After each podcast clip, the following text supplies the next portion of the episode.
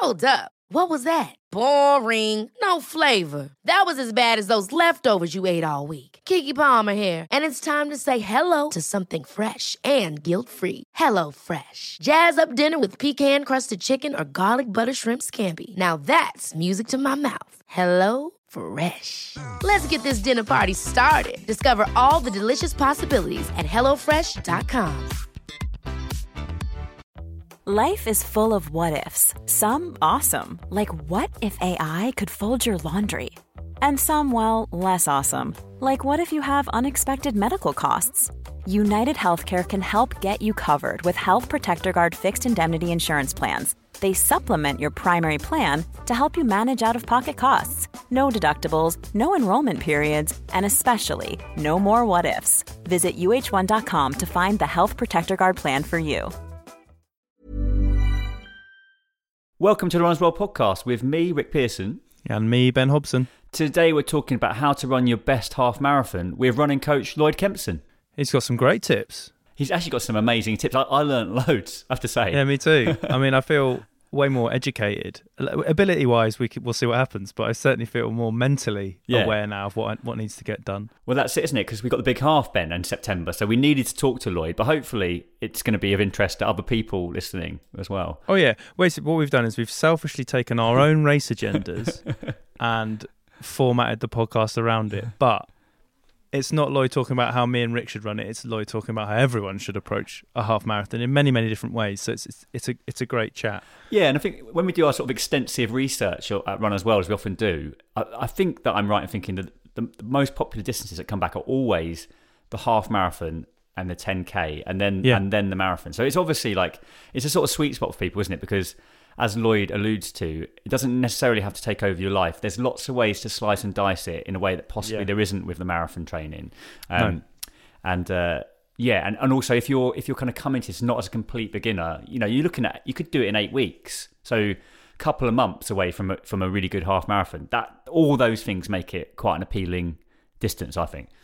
It's the time thing. The time thing for me, Rick. Not having to do like those huge, like big loaded runs at the weekends and stuff like that. That's why I think it's a it's a good distance. But yeah, some good stuff coming up. Um, how how how's life, Rick? How's your running going since uh, the arrival of of Mini Pearson number two?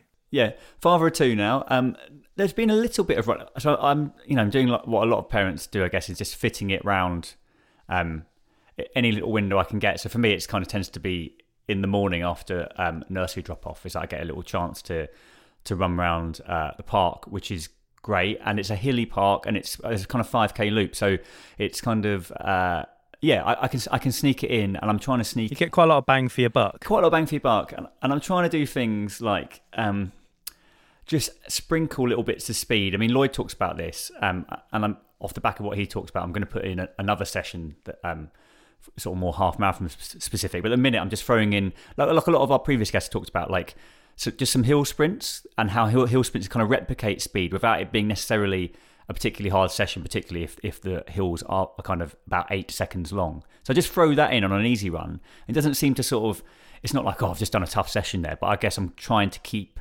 in touch with a little bit of speed that way. But no, all good, mate. How, how about you? Yeah, all right. I mean, um, strength and conditioning has been the focus, just to get myself feeling not uh, a bit more repaired, a bit more sort of st- a bit stronger, a bit more stable before I start. Um, really trying to run further and faster than I have done for a long old while. I would say, really, in a sort of like in a concerted effort.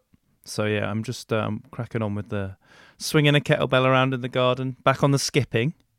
Uh, so yeah, it's all it's all it's all go, mate. I mean, it's I had a I had a terrifying conversation with um our colleagues in the office, and it was about they were talking about the pace of running. We we we were sort of roughly where you're definitely aiming for sub for ninety minutes, aren't you? And then I should probably do the same. And someone reminded me actually what that pace is, which is realistically like six fifty. 50. Yeah. That's just yeah. like, oh blimey, that's that was a stark reminder of what we've got to do.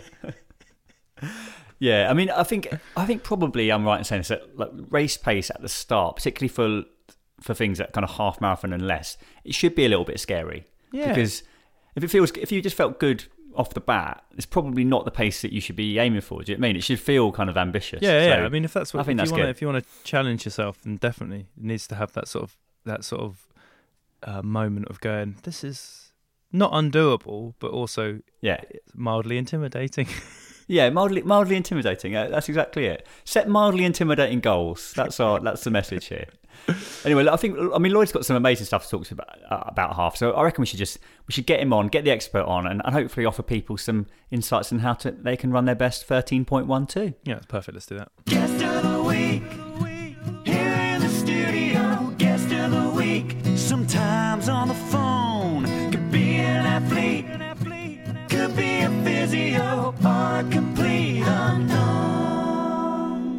Well, welcome to the Runner's World podcast, Lloyd Kempson. You've been on before a few years ago, um, but it's great to have you back. So thanks very much for uh, making the time to speak with us. Oh, thanks for having us, guys. It's been what was it, two, three, three years maybe since I spoke to you guys. Yeah, it was um, it was before the marathon, before London Marathon. Yeah, me and Leon, and Leon. Leon, uh, Cerrone. Yeah, cool. Time Yeah. flies. Well, it's, it's a funny one with this because um, Ben and I have got a bit of skin in the game here, Lloyd, because we're, we're both kind of um, we want to talk to you about half marathon training a little bit for for for our, for our own knowledge, just trying to get some tips off you before we ever go at the big half in um, September. So uh, yeah. yeah, we've got an, we've got an agenda. I, I am 100% starting at a very base level. But anyway, let's get we'll get into that. But um, I think let's let's talk about your running, Lloyd, before we get into all of that. Um, how did you get into running? Where are you at with running? All those sorts of things. I started running tour 20, be 20 years ago in August. So I've been doing it, yeah, just coming up to, yeah, 20 years. Time flies again, you know. It's, um, I was seven or eight years old when I first stepped uh, stepped on a running track, and not a lot has changed over that time. I'm still doing the same sort of things that I was doing then as a kid, just running around chasing people that are faster than me. Um, and the mindset is similar in a way, thinking that I can still be an Olympian. But as you get older, as you know, lads, you know, things start creaking, other things come into our lives. the pub starts calling on a Friday night, and you know, but but yeah, like I'm, in, I've been running all my life. It's it's all I've ever done really, and- and when I suppose it's similar to other hobbies, if you like, or passions. But when you invest all of your energy into one thing, it's kind of like I, I always say it to people like I, I don't I'm terrible at everything, but running is the one thing that I'm probably less terrible at.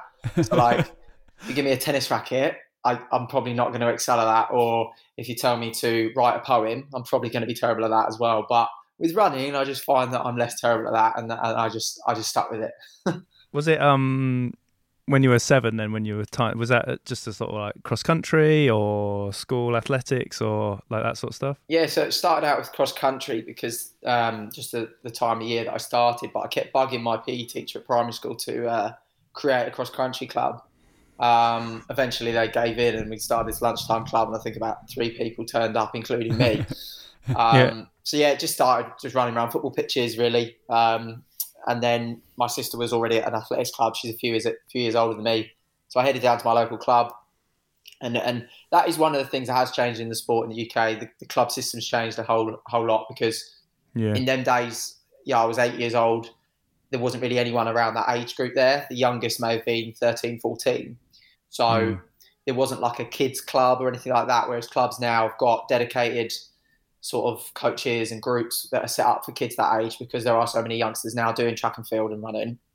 So in them days, it was just yeah, turn up to the club, chase the older guys, and and, and I did that for literally five or six years until I was probably good enough to keep up or old enough to keep up. And then once you're able to keep up, it sort of opens a few more doors to other races and stuff like that. And but it was a good time. Yeah, like I, I always had my mum and dad coming with me to watch races and stuff, and that was always good fun.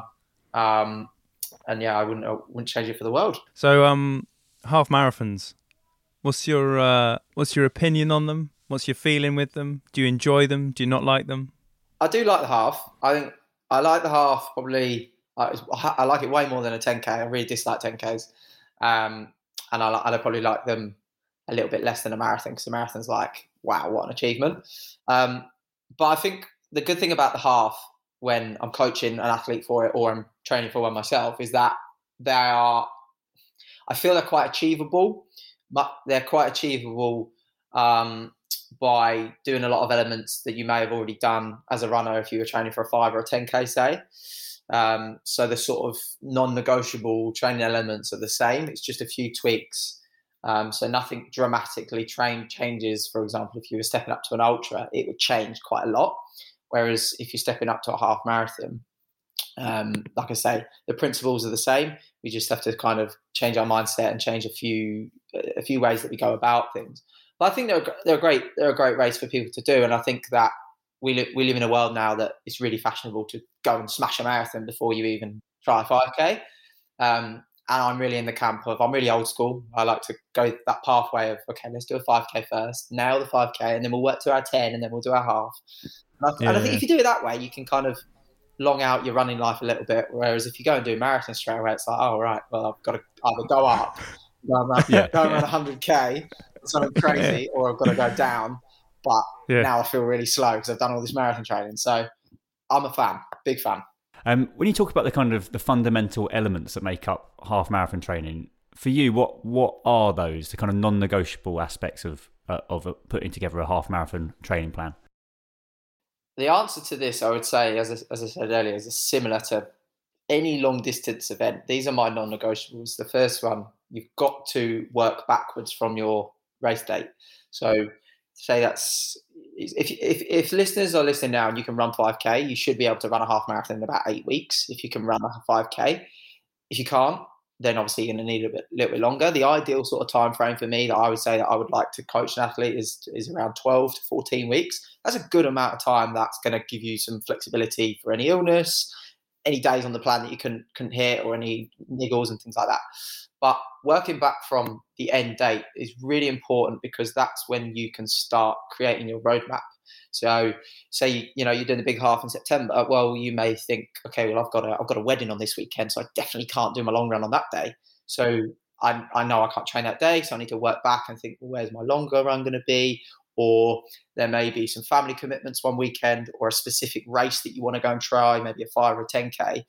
You start putting all these pieces of the puzzle by working backwards rather than working forwards what that's also doing is you're putting yourself into a mindset that you are going to smash this goal because I'm already working back from it. So I've already I've already achieved it in my own head, and I'm just putting the pieces of the puzzle in that way. So that's my first thing. It's like work back from your race date, and you once you do that and put it down on pen and paper or on, online, you'll start to see trends in oh I run this type of run on this day generally most weeks, or I rest on a Friday most weeks. Um, and all of a sudden you're building you're building your roadmap you're building your plan.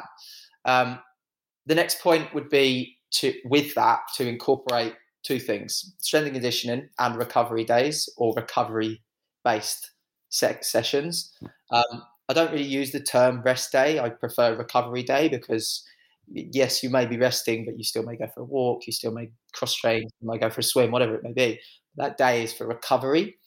Um, and i'm really passionate about recovery because from my own mistakes of getting injured and, and just having setbacks. When I have a recovery day now, I look at it as my best training day and I try and describe it as try and make it your best training day. And if you can do that, you'll find that you will work to recover better. The ways to recover better are endless. You know, could be um, you do five minutes of mobility in the morning before you head off to work. You could try and say to the, your partner, right, we're going to get 30 minutes more sleep on this day because it's my recovery day. However you go about it, nail nail that day so it becomes your best training day. Um, and then I mentioned strength and conditioning. We'll chat about that in a second when I go on to my top tips. But strength and conditioning, I my way of describing that that is our infrastructure that is going to enable us to do the training that we need to do to hit our goal, but also enable us to recover better. If we are more conditioned, we will recover faster and our way of recovery will be better. One of the most interesting bits about the half marathon distance is it's that it really strikes that balance between out and out kind of speed and like endurance because you kind of you know you're crossing over into that longer distance stuff, but you're still trying to go as fast as possible, and it's not quite the the endurance element that the marathon's got. How do you sort of build up an athlete to that striking that balance between being as fast as possible, but and holding on for those thirteen point one miles? Yeah, I think there needs to be a sort of discussion around what we mean by speed, because I hear the word ter- I hear the term speed work all the time, and I'm thinking, well, are you really doing speed work, or are you doing a lactate threshold session, or are you doing um, a half mace, a half marathon race pace session? Because if you are, I probably wouldn't call that speed work compared to someone that's running for the mile. That's speed. What will you, know? Realistically, if you're doing the half marathon, however, you know, even if you're silly fast and you're running 70 minutes, you're still out there for an hour and 10 minutes. Or if you're running an hour and a half or two hours, do you need any speed for that? You need to be a, an efficient runner for two hours, for 90 minutes. What do we mean by efficient? Well, you need to use your energy accordingly over that length of time. You need to use as much energy as possible for that amount of time.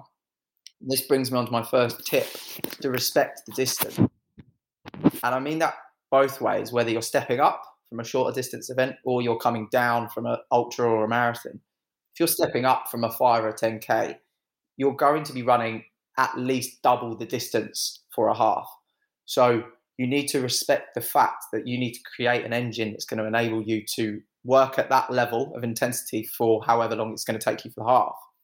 On the other side of the coin, if you're stepping down from a longer distance, you need to realize that well, you need to move faster for a shorter amount of time, and you can't just bank on being strong and being um, having a really good uh, level of stamina that's going to get me to the end because you might find that you haven't got there fast enough.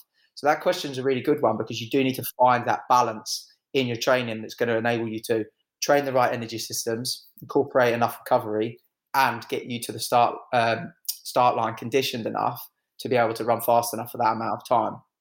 I'd say the sweet spot is a place where you can stand on that start line, confident that you can run the distance. That's really important.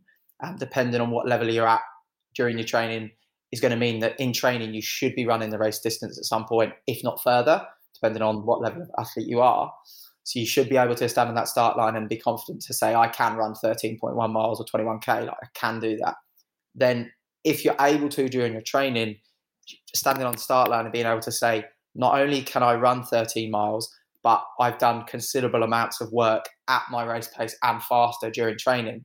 And that can look different ways, whether it's interval sessions, tempo, threshold runs, whatever it may be. Chat about that in a little while. But those two things, if you can say those things on the start line, and to be able to say those things, you should be conditioned. Because if you can say, I can run 13 miles today, well, realistically, you should be conditioned enough to do that. And the second thing is, I can actually run at race pace or faster, meaning that you've done the work in training. If you can get your training so that you can stand on the start line and say those two things, you should be doing the right things, I think. You, you mentioned before um, strength and conditioning, and I think that's that's great. That's one of one of the kind of pillars that you train by. It is a confusing subject area though, because I think that some people get put off by the idea that they've got to do loads of it, or that they need you know particular equipment to do it. What, what can you what can you tell people, Lloyd, who don't have loads of time, perhaps don't even have a, a gym membership? What kind of strength and conditioning can, can, everyone do when it comes to half marathon training to actually help them uh, deal with the training load and perform better on race day? Okay, so the first thing is is if you're not doing any, anything's better than nothing. So a lot of runners just aren't doing anything. They'll have a plan in place for their S&C. They'll have everything on YouTube and all of that, but they just won't get around to it. It's the first thing we sack off as runners because it's the thing that's well, it's not running, is it? And we're as runners, we you know you run more, you get better, don't you? Well, not not all the time. So speaking from experience of being that runner that used to run loads and run more to be better, which can happen over a time if you can um, not get not get injured and, and not break down. But chances are you are going to break down you are going to get injured, which is then going to keep you off running for longer. But my advice is that no, you don't necessarily need equipment. You can there's loads of exercises that you could just use your own body. You know, we we are gifted with limbs that we can use. You know, we can use our body weight. There are different types of strength training that don't require equipment, whether it's yoga or Pilates um, or hit sessions and things like that. But my piece of advice around S&C is that look at it, look at it from an investment perspective. LeBron James invests a million dollars a year into his body, and that includes S&C and recovery. Now, I'm not telling everyone to go out there and spend a mill, but what I'm saying is if you go onto the um, Gumtree or, or, or Amazon and spend 10, 20 pounds on one kettlebell, one set of dumbbells, and maybe a TheraBand, all of a sudden you've got enough equipment there, right there, from 10, 15, 20 quid to create a workout that is specific to the, tr- the event you're training for, specific to the equipment you've got. The last bit we now need to do is make it specific to the time that you've got available. This one's really important. It's all well and good saying, right, I've got half an hour spare twice a week, but that's useless. Like that, that's not going to do anything. Let's actually structure this into our week. So when we write out our running sessions for the week and our rest days, put in that 30 minutes of work that you're going to do so that when you get home from work, you know, before I start dinner, I know I've got to quickly smash out 30 minutes workout or 40 minutes workout, however long that session takes you. That needs to keep you accountable. Um, so, in terms of what to do in the gym, it has to be specific to the event you're doing. So, again, we talk about being conditioned enough to be able to run for 70, 80, 90, two hours. We need to be doing sessions that are going to condition our body to be able to do that. The only way of doing that is exposing yourself to weaknesses. So, for example, if you are running and you feel like your glutes turn off after 10 kilometers, well, that's clearly a weakness. So, you need to be able to ensure that your glutes are firing for 13 miles. What do we do? Go onto YouTube and find a workout that specifically targets the glute med or the or the hips or the lower back. Like it really is a jungle that you can get that you can explore in and find find the workout that is specific to you. This is where it's different to to running sessions. Running sessions we're inundated with workouts from yesteryear 40 years gone by of sessions that we know work scientifically. Strength and conditioning we have principles that do work but you can really play around with it and find exercises that one work for your weaknesses but two you also enjoy. It's got to be enjoyable. You know we don't just want to be sitting there and doing 5000 crunches. We want to be doing exercises that expose our weaknesses but also good fun. So make it fun and make it um, make it achievable um, and the last point on strength and this is something that, that my girlfriend's an S&C coach. She hammers me for this. She says, if you get to the end of the training day and you have um, maybe for, for me, for example, I may have 30 minutes on the cross trainer to do and then a strength and conditioning session of 45 minutes. Now, at the end of the day, we're all knackered. We all just want to go and sit on the sofa. And if I'm in a place where I'm considering not doing one of those, don't do the cross training straight away. I won't do the cross training. I won't do the aerobic activity because the chances are, as runners, we're doing a lot of that already. And I would rather I would rather neglect the energy system that I've been working for 20 years and focus in on the strength and conditioning, the area of training that I probably haven't honed in on as much, and the area of training that is going to make me that resilient runner for the half marathon. Small details are big surfaces Tight corners are odd shapes? Flat, rounded, textured, or tall? Whatever your next project, there's a spray paint pattern that's just right.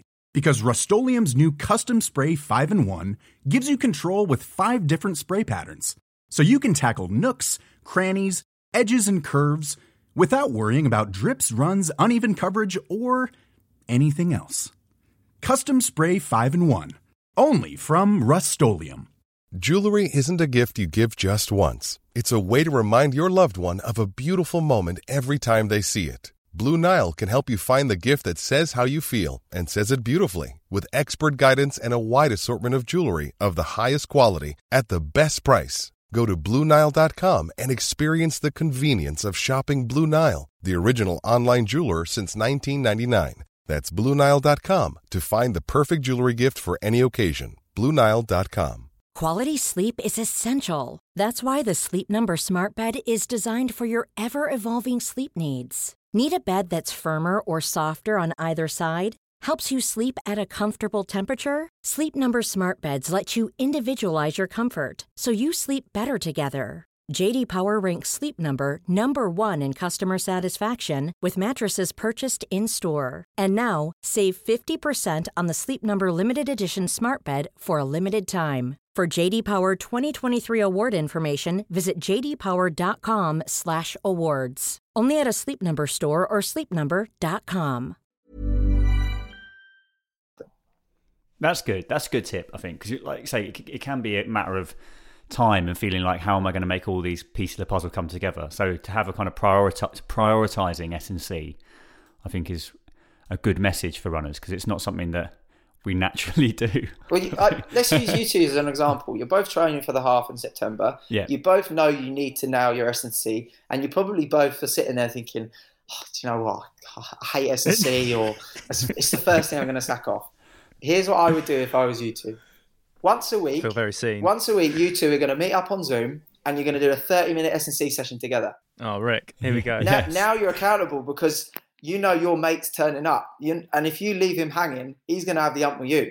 So that makes it more enjoyable. It's a laugh. Do you know what I mean? Initially, it's a little bit awkward and a bit of fun, but you're both nailing it and it's just 30 minutes. It's just 30 minutes. And you might find, you might go, oh, Rick, do you know what? We can do this twice a week. We can do this twice a week. Let's get so and so involved. Let's make it fun. Let's make it social, whilst at the same time hitting the training training elements we need to hit. Well, there's a podcast everyone needs to hear. I'd watch that. me and me and Rick Yeah. grunting away Yeah. as we just try and swing a kettlebell with, around. with terrible form. Yeah. I'd watch it. No, I take the point though. I think make, trying to make it fun is, is a good one, isn't it? Because like as you say, that's probably one of the reasons why S and C gets kind of cast aside is that it can be a bit like, oh, really? You know, But also, we know that we know what we can do as runners. We know that we can go out and put one foot in front of the other and go and do some running and feel good at the end of it and feel like we're progressing because we've gone and added more miles, as you say. When you when you're training someone, Lloyd, I mean, this is very sort of like across the board, very difficult to apply to one. t- But are you because you talked about running more than thirteen point one or more than like the race distance in the build up? Would you? Is that that's applicable to all? Is that your method, or is it just like if you think that someone's capable? No, it's not applicable for all. So, depending on what level of athlete you are, is going to depend on how far I would tell you to run on, or get to your longest long run. If you're a listener and you're listening now and you're working from a place where you've just completed couch to 5K, for example, or even if your long run at the moment is six or seven miles, I wouldn't say in eight weeks you need to be working towards 15, 16 miles on the long run because you're to do that, you're going to have to crash course it. You know, you're going to have to rush the process again, go back to that that statement. Stand on the start line and be confident you can run 13 miles. What does that mean for you? That may mean that in eight weeks I need to work up to 12.5 miles because I know on race day I can run another half mile. The crowd, you know, the occasion, the fact that it's a race.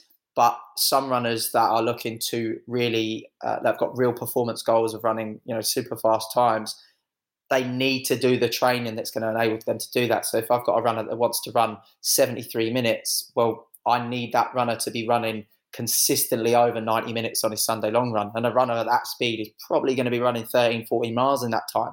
So it really depends on the type of runner. But again, it has to go back to those principles. Can I do this distance? Am I confident in running this distance? Not just the distance, but at a pace as well. If you're a runner standing on the start line and you know that you've got to run 13 miles at a race pace, you need to be able to confidently say, well, I can run 15, 16, easy pace on a Sunday. It really depends on the runner. And that's why coaching is really beautiful because it's bespoke to, bespoke to the person that we're dealing with. Um, you mentioned before, Lloyd, about um, speed work and how you know perhaps it's not the, not the most appropriate term for half marathon pace work. What uh, by that do you think is most of the sort of speed work or kind of quicker running that you prescribe would be tempo type running or shorter intervals? Um, tell us a little bit how you'd sort of sprinkle that into a, a training program for a half. Yeah, so it's easy to get conflicted on speed work, as I spoke about earlier. Don't get me wrong. Training for the half, you re- you need to run fast. You need to train fast. You need to uh, incorporate some faster level of running because what I wouldn't want someone if this is this is before, there's a caveat to this as well. There may be listeners listening and actually saying, "I'm not looking to run a time. I just want to finish." So what I'm about to talk about is probably not applicable to you. If you're a runner that you just want to finish the distance, do you need to be doing interval sessions in the week to do that? No, you don't necessarily need to do that. But if you are a runner that wants to run a specific time and you want to physiologically improve and run faster, this is for you. Now, you will have a rough idea of what your race pace is going to be at the start of your training plan, which is 8, 12, 15, 16 weeks, whatever it may be. Consider that you are going to improve in that time. So you may not be in race pace shape today to run that at 13 miles, but over the period of that time, that's the aim. Okay. Um, now, I would say that again, depending on how many times a person is running per week and depending on the level of athlete they are, is going to depend on how much higher quality running you can do. And there's different ways that you can incorporate higher quality running. You can do interval workouts that are in and around 5k, 10k race pace for three, four, two, five minute increments. You can do threshold runs of 15, 20 minutes that in and around your half marathon race pace, or you may be doing a slower tempo run that could be an hour long. They all are touching on energy systems that are going to benefit your half marathon race pace. But the one one type of session that I think is really crucial to, to becoming again more efficient with that energy over that 13 miles is improving your lactate threshold. I think this is really, really important that you can it's really enjoyable as well to learn how to do this. But these are workouts that are demanding, yes, but if you do them correctly, you are able to recover for your next training day and they won't put you in the bin every time compared to workouts where you're on the track doing intervals or you're smashing out, you know, 90 second reps when you're on your hands and knees at the end of the session. Lactate threshold sessions, which may look like something of um, four times six minutes or 10, 12, 15 minutes straight or two by 10, three by 10 minutes. These are workouts that are more controlled in and around that half marathon race pace, effort, or pace. And you're able to get to a point in the session where you are at a point, that lactate threshold, where you're at a point that you're not, you're saying to yourself, if I go faster, if I go harder, I'm probably going to overdo it here. I'm probably going to work a bit too hard, but I know I'm just on the cusp. Once you're at that cusp, that's your lactate threshold. That's where you know, okay, I know you know when you're at it, okay? And the only way of learning that that level and that cusp is by doing, getting it wrong, making mistakes, and learning from it. Um, but that is the energy system that is gonna gonna gonna sort of um, enable you to to develop f- further as a half marathon runner. That's where you're on that brink um, for 13.1 miles. That's great, actually. I I I, I wasn't aware of um, the importance of lactate threshold when it comes to the half. So I think that's um that's an interesting one. I can see myself doing three times ten around Crystal Palace Park. I could do a bit of that. I could do a bit of that. The, thing, the main thing is, is I spoke about. I speak about control a lot. Uh, control is really important for any type of training session or run or any element. But for for, for threshold workouts or lactate threshold workouts, it's really important you control them because you said there that you can do three by ten minutes, which is great. But the key is to not go too fast. You could do three by ten minutes and smash it and be like, "Wow, running running nearly 10k race pace there, but that's not the aim. That's not the aim. The aim is we're training the lactate threshold. That's what we're training. And if you get it right, like I say, you can recover from it and go the next day or go two days later. If you could keep all of your training controlled and in a controlled environment, you can create a level of consistency. Think of it as stepping stones. You take three steps forward, one step to the side, three steps forward, one step to the side. And, that, and I use that analogy of training up for three weeks and then having an easy week. We're never taking steps backwards. But if you keep it controlled, you're always moving forwards gradually. When you were doing athletics, you sort of bring in some principles from there into what you're doing. You know, the short, sharp stuff. Is that sort of? Is it just very much, you know, the race distance itself dictates what you're aiming for? Yeah, the race, the race for me, the race distance will dictate the type of work that I'm doing. But as a long distance runner, um, and from from my philosophy from the coaches that I've worked with, I will always always have a consideration for the aerobic side of training. So a lot of my training, whether I'm training for the 1500 meters or the half marathon, will always have a consideration for aerobic training. So there'll be a lot of low intensity running or training. And when I speak low intensity training is the term because for me a lot of that now is on the cross trainer because I'm older. I need to manage my um, body a little bit better and I break down a lot faster. But for some people, that may just be running or swimming or cycling, whatever it may be. Um, so a lot, the bulk of my training is lower intense uh, intensity. You know, we've all heard about 80 20 theory. Generally, that is the um, philosophy that I've come from. Um, and that 20% or so, probably for me now, is even less than 20%. It's more like 15% that may be one or two higher quality days, and that could look like um, a hard, short, sharp workout on the track on a Tuesday, and then a slower threshold tempo-y run slash session later in the week. Um, but early, earlier in that question, when I was chatting about some runners that are maybe listening that maybe haven't done interval sessions before, have no idea what lactate threshold even means, or are really even interested in doing that right now, but still would like to complete the distance and push themselves, one way of doing that via higher quality is is the following and i think this is a really enjoyable way and it's a real good confidence boosted session is that you will have a long run likely to have a long run in your training week and every second or third week, what you can do is you can incorporate some higher quality into that run. And that could be in the form of sort of half marathon race pace effort or actual pace. And there's really two ways that I like to do it. You can either do it at the end of a run or you can do it within it. And it really depends on what you enjoy more and what is more specific to what you're aiming for. But the first, for example, could look like three weeks out from your half marathon, you may have a 13 mile run. This is it, 13 miles. As soon as I finish this, I know I can do it on race day. Then two weeks out, you may have another 13 mile run, but we're going to go nine miles easy. Then we're going to go four miles at half mile from race pace. So there's two challenges here. First one is to make sure that the first nine miles are controlled and slower. That, that's a difficult challenge for some people. The second challenge is that, well, now we're already in a fatigue state. I'll run nine miles. That's difficult for any runner. Now you're asking me to work harder and work at a pace that is something I want to sort of mimic on race day. That is mimicking the environment on race day and making it super specific to the race, whilst also training your body to run at race pace whilst fatigued. That's like a banging session. And you can do that with different distances. You could do seven miles easy, three miles at half marathon race pace, or you know, play around with the distance as you work your way towards your race. The second way of doing it is again half marathon race pace, but incorporating it within the run. So we may run, say you've got uh, a long run that's say 90 minutes long at that point in your training plan. You may run 30 minutes easy. So again, he's just nice and nice and chilled, running with your friends or, or whatever it may be. Then we'll do some half marathon race pace efforts. Now, different to an interval session, we're not going to walk or jog for recovery. We're going to keep it rolling. So we'll do 10 by two minutes at half marathon race pace.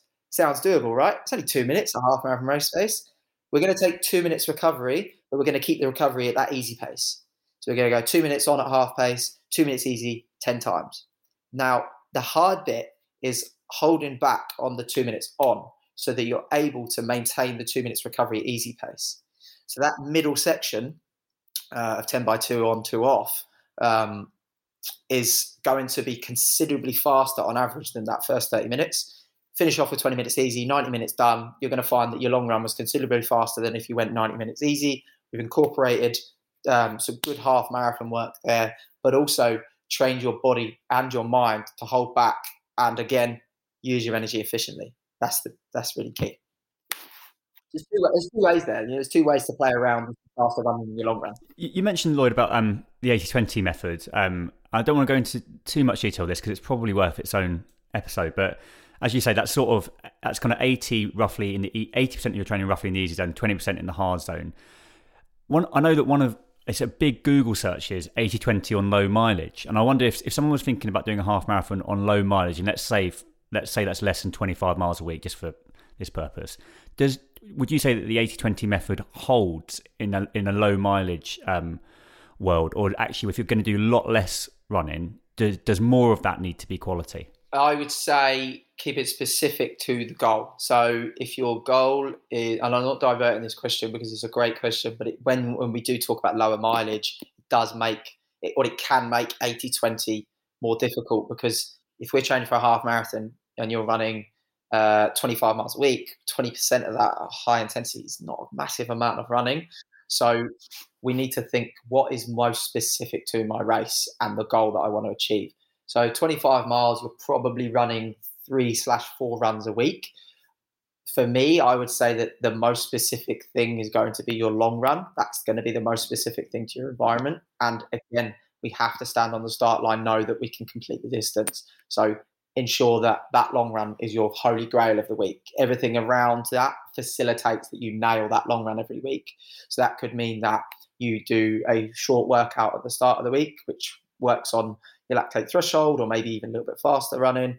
Um, you have a uh, short 30 minute run on a Thursday. You jump on the cross trainer on a Saturday, which is a nice, easy aerobic 30 minutes. And then we nail a long run of nine, 10 miles on the Sunday. And we're building that distance week on week. You are still incorporating that 80 20 theory because you've got your lower intense work, but you're also um, keeping it specific to the goal that you're training for by ensuring that you're doing your higher work in the start of the week and keeping your long run at the end of the week. And if you do work to lower miles, your long run is going to be the bulk of that. But ultimately, if you control your long run, it can be low intense. You can be a, you can have an easy long run. You know, it's demand it's demanding because you're out there for a long time. But if you keep the pace slow, you can keep that at low intensity, and it can it can make up some of that 80. Um, and I mentioned about cross training. Cross training can be a real good um, sort of sandwich filler for someone that is lower mileage. Um, I've had runners that have run super fast times over half a marathons off seriously low mileage. And if some people look at the mileage that are running, it's almost like, how the hell did they manage that? Well, two things. One, we had a chat about the goal they wanted to achieve. And realistically, if you've got this goal, this is how much you're probably going to need to do. Is that achievable? Yes or no? No. Okay. Are you able to cross train and, and supplement some of that, some of those running miles? Yes. Okay. Well, what does that look like? Does it mean that we go easy on the cross trainer? Do we do some workouts on the cross trainer? You know, ultimately, you can still you can you can replicate running in different ways, um, but it's got to be unique to you and your goal. And it's really important that you don't get caught into and sucked into a mindset and a place where it's like, right, I want to run 90 minutes for the half marathon. Okay, Google, how do I run a 90 minute half marathon? These people are running five times a week with two hard sessions. I need to do that. Well, no, you don't you might not need to do that. You know, there's more than one way to peel an onion. Yeah, great advice. Yeah. Um, Lloyd, if anyone wants to find out more about your coaching and all that sort of stuff, where should they head to? Just Google Team Project Run and uh, click the top one. So easy. Okay. Easy as that. um, Lloyd, thanks so much for joining us on the podcast, chatting us through half marathon training, and uh, yeah, some great advice there. Yeah, no worries, gents. Thanks so much for having me, and best of luck September. So that brings us to the end of this week's Runner's World podcast. Thanks very much to our guest Lloyd Kempson, and to you, of course, for listening. Uh, you can subscribe to Runner's World magazine by going on the internet and googling Runner's World magazine UK subscription. You should do that. Twelve episodes, twelve episodes, twelve issues a year of running goodness delivered straight to your front door. Um, head over to runnersworld.com slash UK for all the, your running needs, really, just pretty much everything that you'd ever want to know about training, nutrition, gear, the latest bits and bobs, all that sort of stuff. That's all there on the internet. Um, and then you should subscribe to this podcast, which you probably do already, hopefully. And yeah, tell everyone else who's uh, starting to run that they should listen listen to this podcast too. It's probably a good thing to do, isn't it? Yeah, that's it. All right. So you'll hear from us again next week. Bye bye. Small details are big surfaces. Tight corners or odd shapes. Flat, rounded, textured, or tall. Whatever your next project, there's a spray paint pattern that's just right. Because Rust-Oleum Custom Spray 5 and 1 gives you control with five different spray patterns. So you can tackle nooks, crannies, edges, and curves without worrying about drips, runs, uneven coverage, or anything else. Custom Spray 5 and 1. Only from Rust Ever catch yourself eating the same flavorless dinner three days in a row? Dreaming of something better? Well, HelloFresh is your guilt free dream come true, baby. It's me, Keke Palmer. Let's wake up those taste buds with hot, juicy pecan crusted chicken or garlic butter shrimp scampi. Mm. Hello Fresh. Stop dreaming of all the delicious possibilities and dig in at HelloFresh.com. Let's get this dinner party started. This message comes from BOF sponsor eBay. You'll know real when you get it. It'll say eBay Authenticity Guarantee. And you'll feel it. Maybe it's a head turning handbag, a watch that says it all, jewelry that makes you look like the gem, or sneakers and streetwear so fresh every step feels fly. eBay gets it.